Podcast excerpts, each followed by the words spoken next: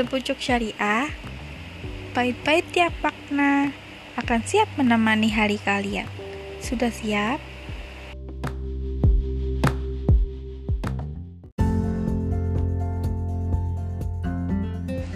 Hai, sepucuk syariah, kembali lagi nih. Kali ini kita bakal memperkenalkan diri. Dimulai dari aku dulu ya. Kenalin, nama aku Safia Aurelia.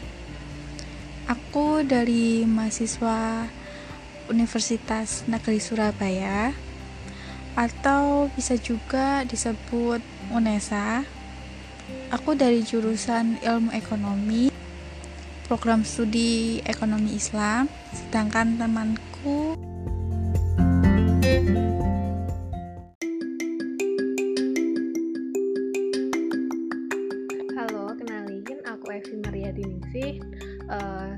jurusan Ilmu Ekonomi Prodi Ekonomi Islam Fakultas Ekonomi Universitas Negeri Surabaya. Lokal banget ya.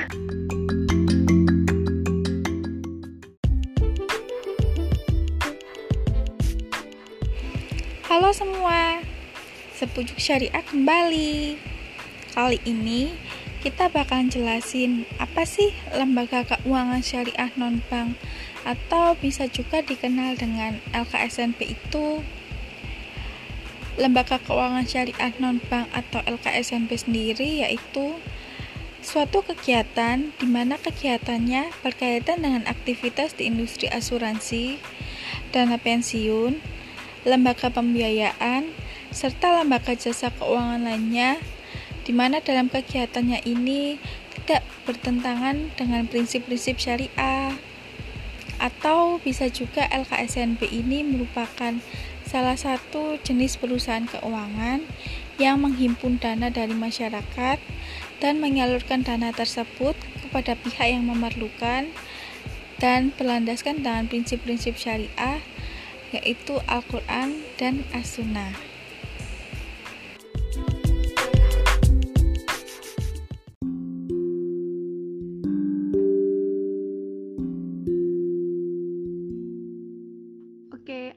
Bakal jelasin fungsi dari LKSNB.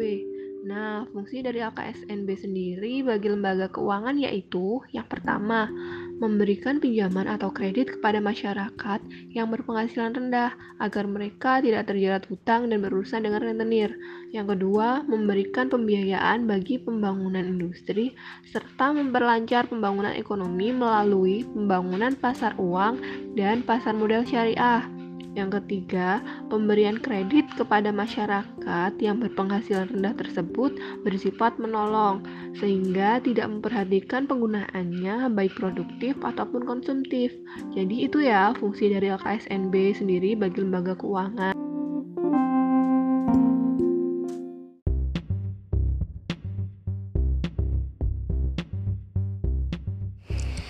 Nah, di lembaga keuangan syariah non-bank atau LKSNP ini ada enam macam. Apa aja sih macam-macam LKSNP itu? Yang pertama, Baitul Mal Watamil. Baitul Mal Watamil atau BMT adalah lembaga keuangan mikro yang bertugas untuk menumbuh kembangkan bisnis usaha mikro dan bisnis usaha kecil masyarakat dalam rangka mengangkat derajat serta martabat bagi kepentingan kaum fakir miskin tanpa bertentangan dengan prinsip-prinsip syariah. Apa sih fungsi BMT itu? BMT memiliki fungsi untuk melakukan kegiatan pengembangan usaha-usaha produktif dan investasi dalam meningkatkan kualitas ekonomi pengusaha mikro dan ekonomi pengusaha kecil, khususnya berfungsi untuk mendorong kegiatan menabung dan menunjang pembiayaan kegiatan ekonomi lainnya dan menerima titipan dana zakat, infak, sodako, serta berfungsi untuk mengoptimalkan distribusinya sesuai dengan peraturan dan amanahnya. Lembaga PMT ini didirikan dengan maksud untuk memfasilitasi masyarakat menengah ke bawah yang tidak terjangkau oleh pelayanan bank syariah atau BPR syariah. Adapun prinsip operasi pada PMT yaitu berdasarkan atas prinsip bagi hasil, jual beli, sewa, dan titipan. Yang kedua, asuransi syariah atau takaful. Definisi asuransi syariah menurut Dewan Syariah Nasional Majelis Ulama Indonesia atau DSN MUI adalah suatu usaha yang saling melindungi dan tolong-menolong di antara sejumlah orang melalui investasi dalam bentuk aset dan dalam bentuk tabaruk atau kebaikan yang memberikan pola pengembalian untuk menghadapi resiko atau bahaya tertentu melalui akad yang sesuai dengan syariah.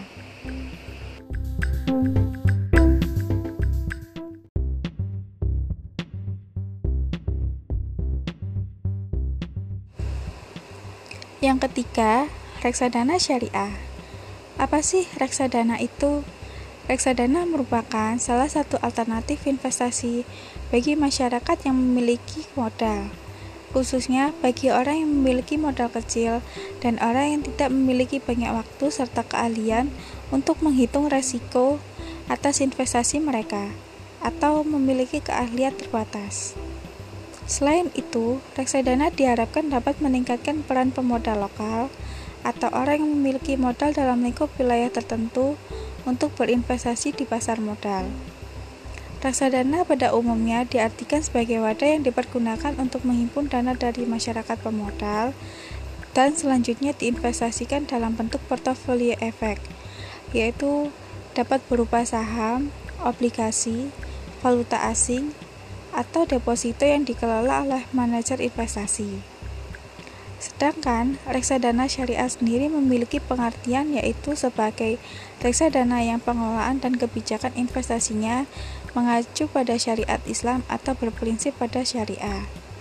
Reksadana syariah mengganti sistem dividen pada reksadana konvensional dengan bagi hasil mudharabah dan hanya mempertimbangkan investasi-investasi yang halal sebagai bentuk portofolionya.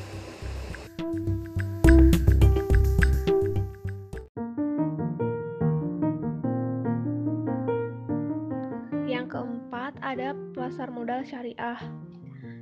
Prinsip pasar modal syariah ini berbeda dengan pasar modal konvensional. Sejumlah instrumen di pasar modal syariah ini sudah diperkenalkan kepada masyarakat, seperti misalnya kegiatan bertransaksi saham yang berprinsipkan syariah, di mana kriteria saham syariah adalah saham yang dikeluarkan oleh perusahaan yang mengeluarkan usaha yang sesuai dengan prinsip syariah. Demikian juga usaha yang merealisasikan praktek obligasi syariah atau obligasi yang berprinsip syariah. Selanjutnya yang kelima yaitu pegadaian syariah atau rahan. Ar-rahn atau yang dikenal dengan pegadaian syariah adalah suatu kegiatan menahan salah satu harta milik si peminjam sebagai jaminan atas pinjaman yang diterimanya. Barang yang ditahan tersebut memiliki nilai ekonomis.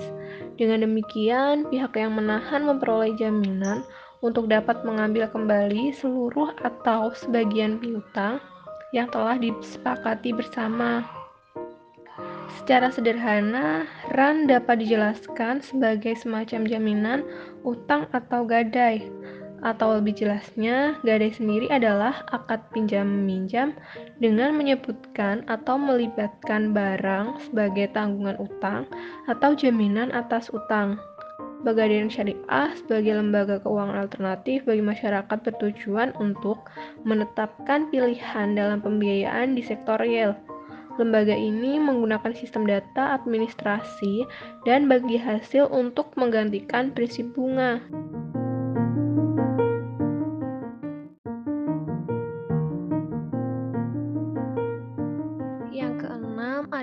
Zakat, infak, sodakoh, dan wakaf, atau biasa kita sebut dengan siswaf. Lembaga ini merupakan lembaga yang hanya ada dalam sistem keuangan Islam, karena Islam sudah mendorong umatnya untuk menjadi sukarelawan dalam beramal. Dana pada lembaga siswa hanya boleh dialokasikan untuk kepentingan sosial atau diperuntukkan bagi yang telah digariskan menurut syariah Islam Misalnya, alokasi zakat mal dan zakat fitrah telah ditentukan dalam Al-Quran dan dibagikan kepada delapan asnaf. Sedekah atau zakat merupakan bukti akan adanya keyakinan dari umat Islam akan kebenaran Al-Quran dan Al-Hadis. Wakaf mempunyai peran penting dalam pembangunan masyarakat dan bahkan dalam pembangunan peradaban manusia. Dalam hal ini, adanya kesinambungan manfaat pada donasi wakaf kaum muslimin di sepanjang sejarah Islam menemukan bahwa bentuk khusus dari kegiatan ini merupakan cara terbaik untuk menjelaskan keterikatan mereka dengan ajaran Islam. Dengan hadirnya lembaga keuangan non-bank tersebut, maka ide terhadap penghapusan riba dari perekonomian akan lebih efektif dan efisien tentunya dalam sistem keuangan dan bagi lembaga keuangan suatu negara. Jadi itu ya, enam macam lembaga keuangan syariah non-bank.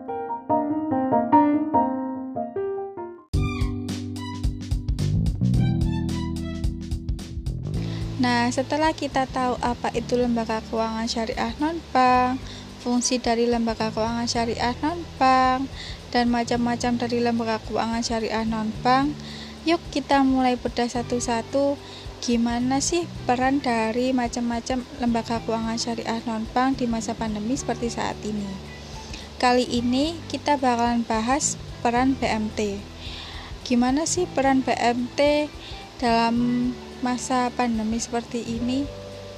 Dalam waktu beberapa pekan, Bahkan mungkin beberapa hari ke depan akan muncul secara masif dampak sosial, ekonomi, dan politik di, di berbagai belahan penjuru dunia.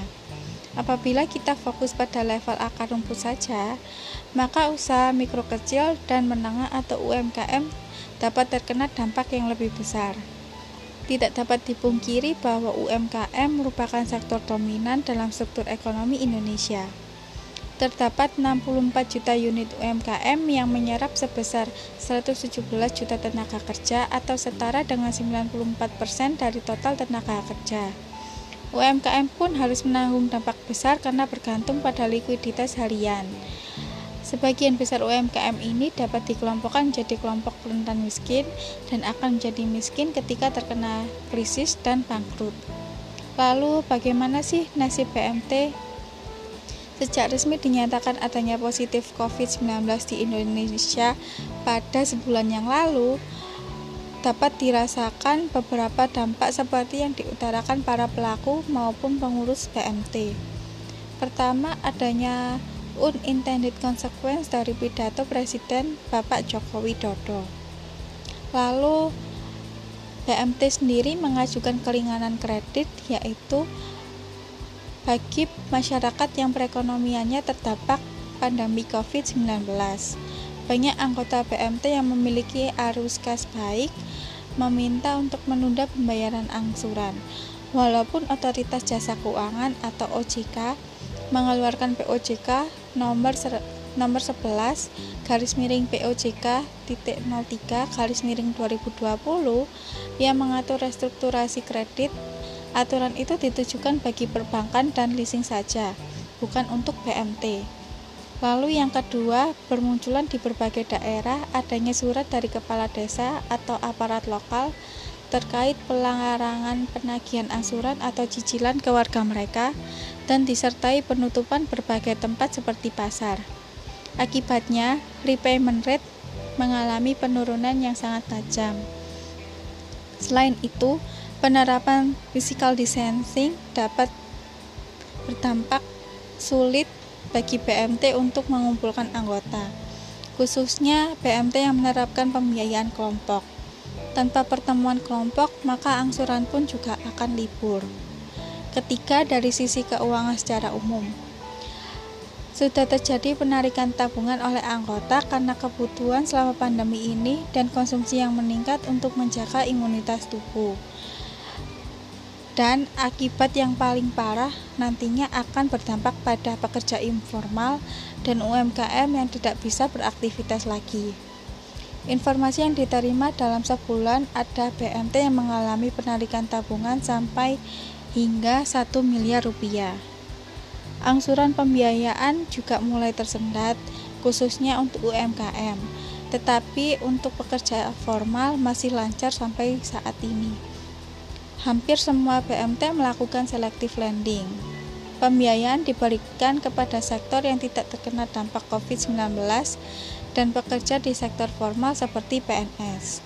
Pada sisi cadangan likuiditas sudah terbatas untuk beberapa waktu ke depan. Kondisi ini tidak sama antara satu PMT dengan PMT yang lain. Ada yang mampu bertahan untuk beberapa bulan ke depan, tetapi tidak sedikit pula yang bertahan dalam beberapa pekan akibat penarikan tabungan. Kekhawatiran juga timbul pada bulan Ramadan. Anggota BMT umumnya menarik tabungan untuk persiapan Idul Fitri. Secara umum, pendapat pendapatan di BMT juga menurun selama pandemi ini. Keempat yaitu pada aspek operasional. BMT mulai mengurangi hari dan jam kerja. Terakhir yaitu BMT juga menjaga moral dan kesehatan bagi para pegawainya dari COVID-19.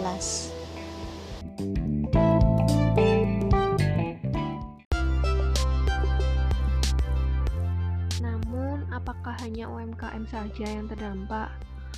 Lalu, bagaimana dengan institusi keuangan mikro syariah yang mengucurkan pembiayaan ke UMKM? Nah, salah satu bentuk institusi keuangan mikro syariah adalah Baitul Mal Watamwil atau BMT yang melakukan intermediasi keuangan pada UMKM. Jumlahnya sangat signifikan di seluruh Indonesia, sekitar 5.500 institusi berdasarkan data yang tidak resmi. Uh, sementara sih masih diperlukan usaha bersama Kemenkop UMKM dan OJK untuk menghimpun data BMT menjadi lebih baik. BMT tumbuh dan dikembangkan masyarakat sebagai gerakan dakwah di bidang ekonomi, sekaligus sebagai self-help bagi umat Islam. BMT selain berfungsi melakukan intermediasi keuangan, juga intermediasi sosial atau peran pemberdayaan pada segmen ultramikro Umumnya, segmen ini masih dikategorikan unbankable, sehingga memerlukan perlakuan khusus untuk menaikkan kelas. Selain itu, dampak praktik di lapangan, BMT juga mengemban misi sosial loh, menghimpun siswa untuk pemberdayaan dan kesejahteraan mustahik. Unsur dakwah mengiringi pelaksanaan tugas keseharian BMT Hubungan BMT dengan UMKM boleh dikatakan mesra, cie. Rata-rata BMT memberikan pembiayaan di kisaran 10 juta rupiah sampai 30 juta rupiah loh, wah besar ya. Kajian yang dilakukan KNEKS tahun 2019 menyimpulkan sebagian besar pembiayaan ditunjukkan kepada UMKM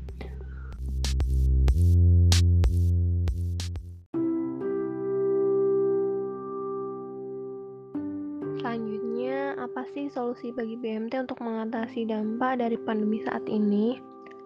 Nah, BMT sendiri sebagai salah satu garda terdepan dalam penyaluran pembiayaan UMKM memerlukan dukungan oleh semua pihak. Ada dua solusi yang dapat dilakukan untuk menjaga keberlangsungan BMT, yaitu solusi jangka pendek dan solusi jangka cepat. Diperlukan bantuan likuiditas untuk mengatasi cadangan likuiditas yang semakin menipis. Diperlukan juga relaksasi bagi BMT yang mendapatkan pembiayaan dari perbankan ataupun lembaga keuangan non-bank lainnya. Perlunya jaringan pengaman sosial atau bansos bagi anggota BMT yang kesulitan ekonomi karena pandemi. Dalam konteks ini, banyak anggota BMT ataupun UMKM yang menjadi gorimin dan berhak untuk menerima zakat Terakhir, adanya satuan tugas penanganan dampak COVID-19 pada sektor keuangan mikro syariah yang terdiri atas seluruh otoritas terkait sektor keuangan mikro syariah ditambah asosiasi IKMS. Mereka bersama-sama merumuskan kebijakan yang dapat segera dieksekusi. Solusi jangka menengah pertama yaitu adanya APEX sebagai lender of the last resort untuk mengantisipasi permasalahan likuiditas. Kedua, didirikan lembaga penjamin simpanan atau LPS sebagai keuangan mikro untuk menjaga tabungan anggota saat krisis dan menaikkan reputasi BMT. Ketiga, pengawasan dan pelaporan yang efektif bagi BMT sebagai upaya menjaga kehati-hatian dan risk tolerance. Keempat, perubahan model bisnis yang mengarah pada pembentukan ekosistem digital. Sedangkan yang kelima, penerapan human touch and technology bukan sekedar digitalisasi untuk meningkatkan aspek bisnis saja, melainkan juga mempertahankan kedekatan emosional dengan anggota Kehadiran BMT memberikan manfaat nyata kan bagi masyarakat. Berlebih bagi pelaku UMKM, kebijakan dan intervensi yang tepat dan cepat dapat mencegah bertumbangnya BMT.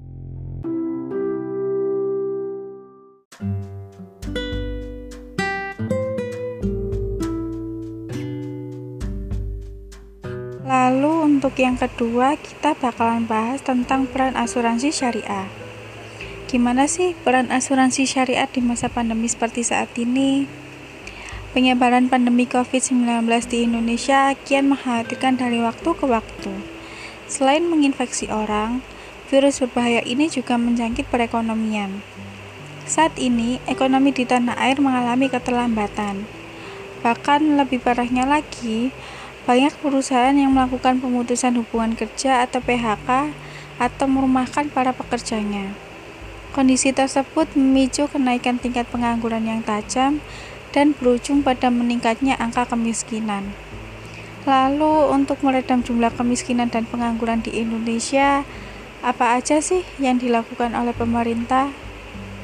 Nah, menurut aku sih, meskipun terlihat mengkhawatirkan keadaan saat ini, namun kita juga jangan panik, harus tetap tenang karena pemerintah tidak tinggal diam tentunya. Pemerintah akan berupaya meredam jumlah kemiskinan maupun pengangguran dengan menggunakan anggaran negara. Saat ini fokus belanja pemerintah adalah masalah kesehatan, bantuan sosial, dan insentif bagi dunia usaha.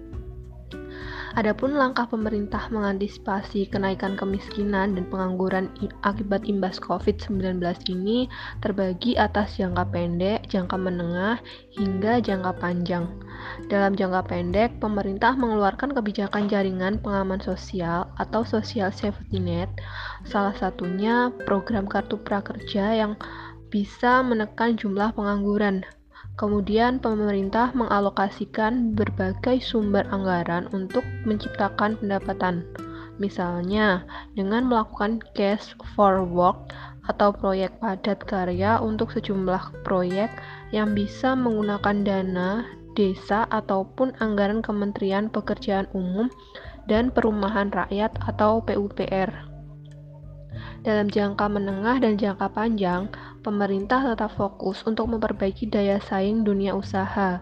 Di samping itu, pemerintah juga meningkatkan daya tarik ekonomi Indonesia demi menarik investasi.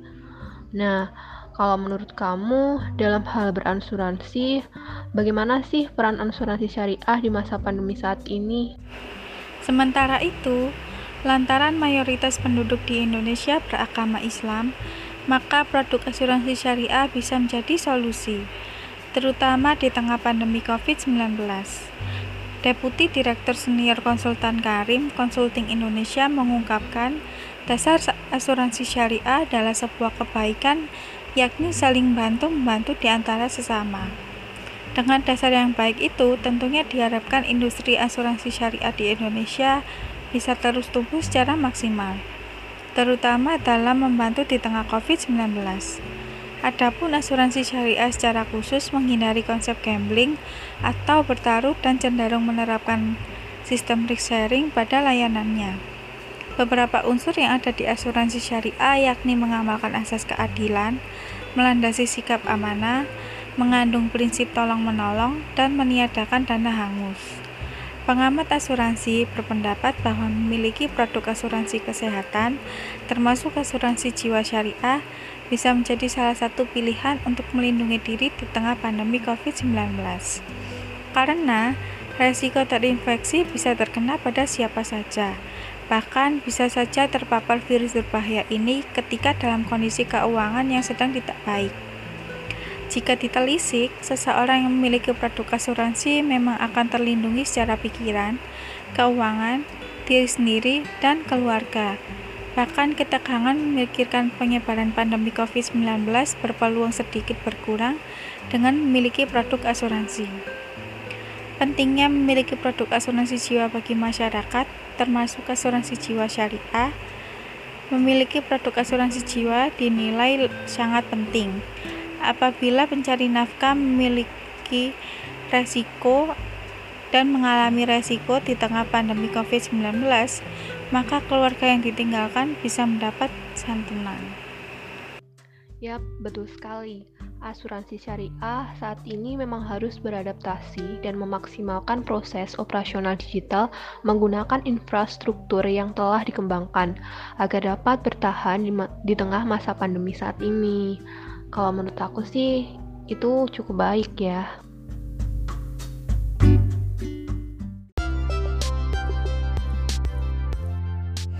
Lalu yang ketiga, kita bakalan bahas tentang peran pasar modal syariah. Bagaimana sih peran pasar modal syariah pada masa pandemi seperti saat ini? Direktur Eksekutif Komite Nasional Ekonomi dan Keuangan Syariah menyampaikan bahwa penyebaran COVID-19 telah mengguncang pasar saham secara global. Pergerakan pasar saham syariah telah menurun beberapa kali sejak kasus penyakit COVID-19 pertama ditemukan pada akhir tahun 2019. Ini menandakan bahwa efeknya terhadap perekonomian tidak hanya dalam waktu jangka pendek saja, tetapi juga dalam waktu jangka panjang.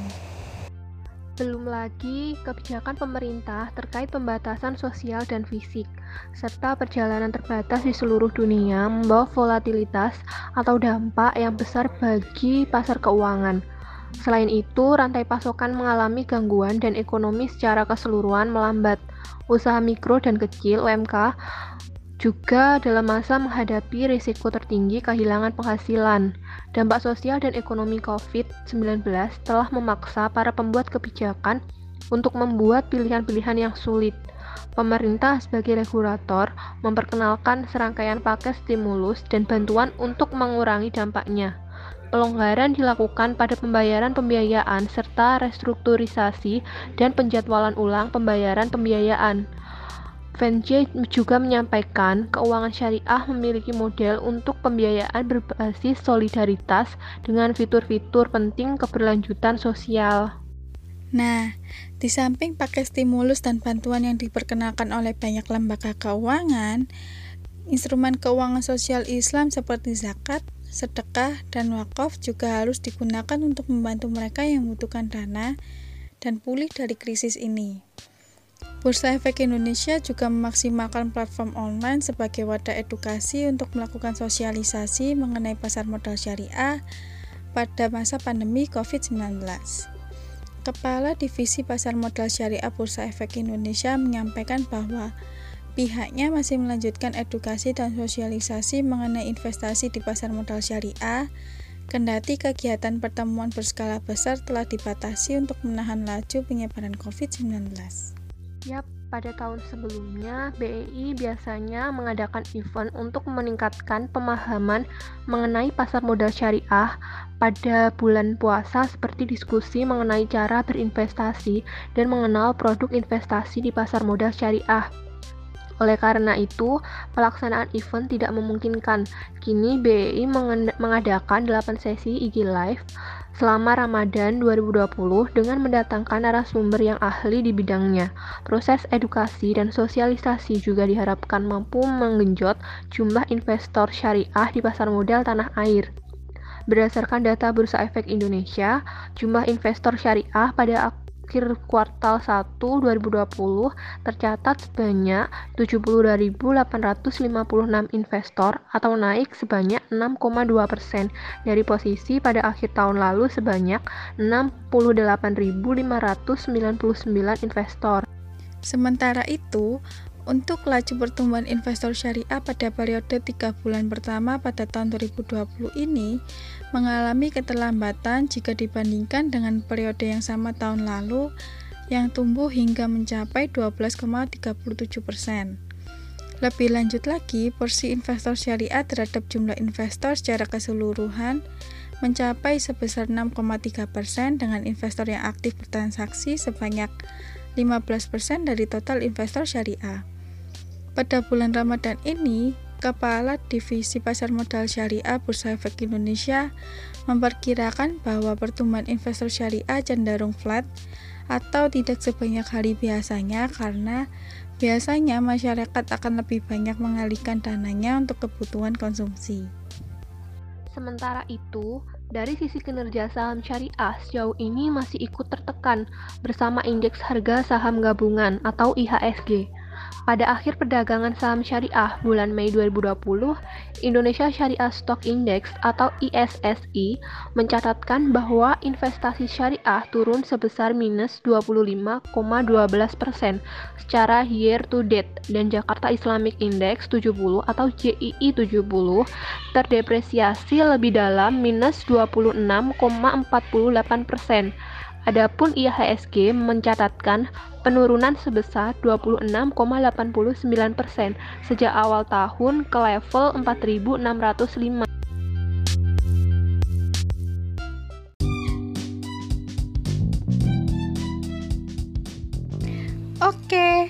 jadi, sekian dulu ya pembahasan dari kita terkait dengan peran LKSNP di tengah masa pandemi seperti saat ini.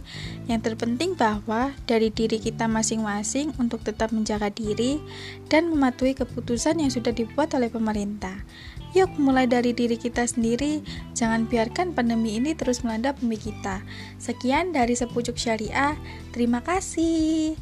Jangan lupa tetap stay strong and stay healthy. Assalamualaikum warahmatullahi wabarakatuh.